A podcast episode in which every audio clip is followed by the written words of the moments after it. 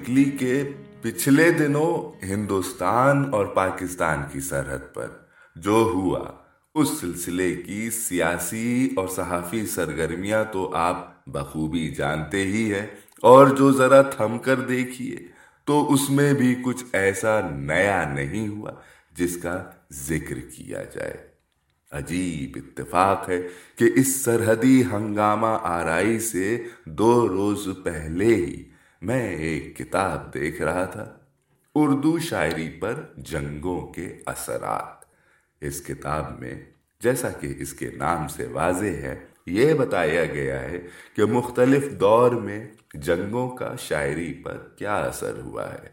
کتاب کے ایک باب میں ان جنگی ترانوں کا بھی ذکر ہے جو ہندوستان اور پاکستان کے درمیان انیس سو پینسٹھ میں ہونے والی جنگ کے دوران فوجیوں کو جوش دلانے کے لیے لکھے گئے تھے۔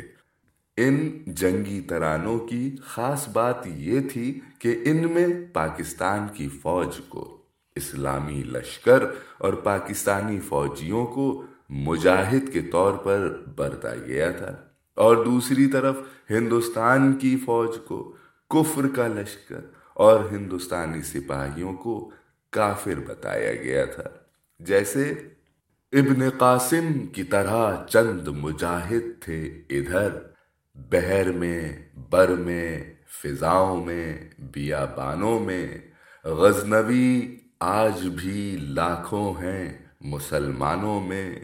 ہندوؤں، تم نے یہ کس قوم کو للکارا ہے؟ تم کو معلوم نہیں، حق کے پرستار ہے ہم۔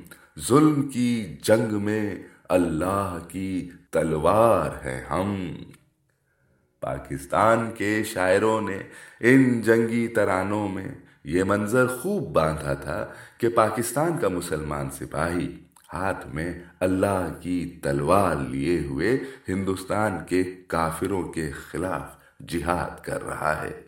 ان ترانوں کی ریکارڈنگ کر کے ان کو ریڈیو پر نشر کیا جاتا تھا تاکہ محاذ پر موجود پاکستانی سپاہیوں کا جوش بڑھے۔ ان ترانوں کے گانے والوں میں سب سے مقبول نام نور جہاں کا ہے۔ نور جہاں کی آواز کے ساتھ ساتھ ان کے حسن کے بھی لوگ دیوانگی کی حد تک پرستار تھے اور یہ لوگ دونوں ملکوں میں بڑی تعداد میں تھے۔ گو کہ نور جہاں یہ جنگی ترانے پاکستانی سپاہیوں کے لیے ریکارڈ کروا رہی تھی، لیکن ریڈیو سگنل سرحد کو تو پہچانتے نہیں۔ وہ ہوا پر تیرتے ہوئے پاکستان کے اس پار ہندوستان بھی پہنچ جاتے تھے، جس کے نتیجے میں ان ترانوں کو ہندوستان کے فوجی بھی سنتے تھے۔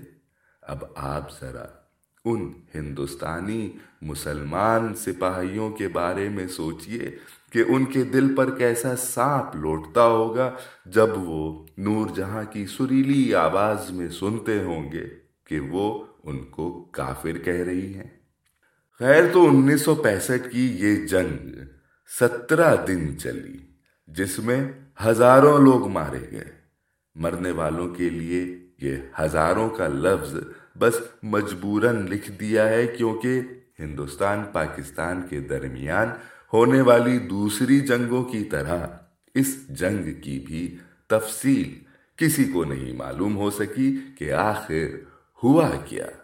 کچھ ذرا افسوس سا ہوتا ہے یہ سوچ کر کہ شاعر بیچارے کو خوشی اور غم کے موقعوں کے ساتھ جنگ میں بھی کھینچ لیا جاتا ہے۔ پرانے وقتوں سے یعنی بادشاہی اور نوابی دور میں شاعر جنگوں کا حال لکھتے تھے، جیسے اودھ کے نواب آصف الدولہ نے انگریزوں کی مدد لے کر رامپور کے خلاف سترہ سو چورانبے میں جو جنگی کاروائی کی تھی، اس کا حال ہمارے میر تقی میر نے ایک مصنوی جنگ نامہ میں بیان کیا ہے۔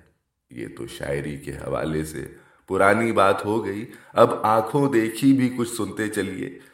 یہ تو اوپر بتایا جا چکا ہے کہ پچھلے دنوں بالا کوٹ حملے میں کچھ نیا نہیں ہوا۔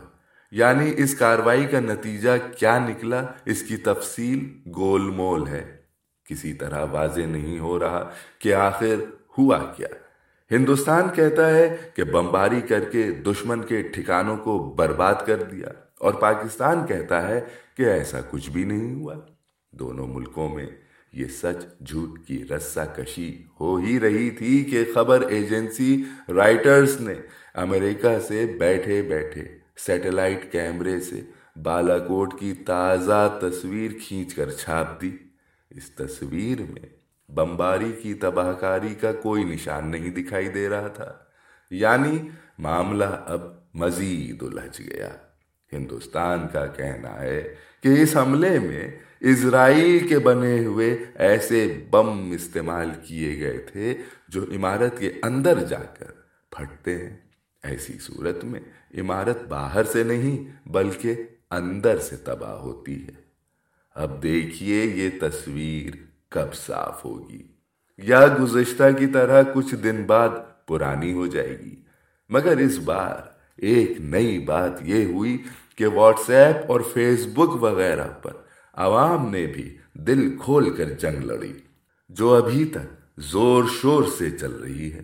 واٹس ایپ پر اقوال زریں گھریلو نسخوں اور چٹکلوں کی جگہ اب جنگ کی حکمت عملی پر تبادلے خیال ہو رہا ہے۔ کچھ لوگ اپنی تصویر کی جگہ بم گراتے ہوئے جہاز کی تصویر لگا کر واٹس ایپ کے میدان میں اتر آئے ہیں۔ ایک صاحب نے تو کمال ہی کر دیا۔ ان کی تصویر میں دکھایا گیا تھا کہ ایک سپاہی سرحد کی دیوار کو توڑ کر دشمن ملک میں جا پہنچا ہے اور وہاں اس نے دشمن فوجیوں کے پڑخچے اڑا دیے ہیں۔ یہ لوگ نہایت جوش کے ساتھ اپنے ملک کے لیے واٹس ایپ اور فیس بک پر جان کی بازی لگائے ہوئے ہیں۔ لیکن شکر ہے کہ کچھ ایسے بھی ہیں جو دونوں ملکوں کے درمیان امن کی بات بھی کر رہے ہیں اور سوشل میڈیا کا ذرا سلیقے سے استعمال کر رہے ہیں۔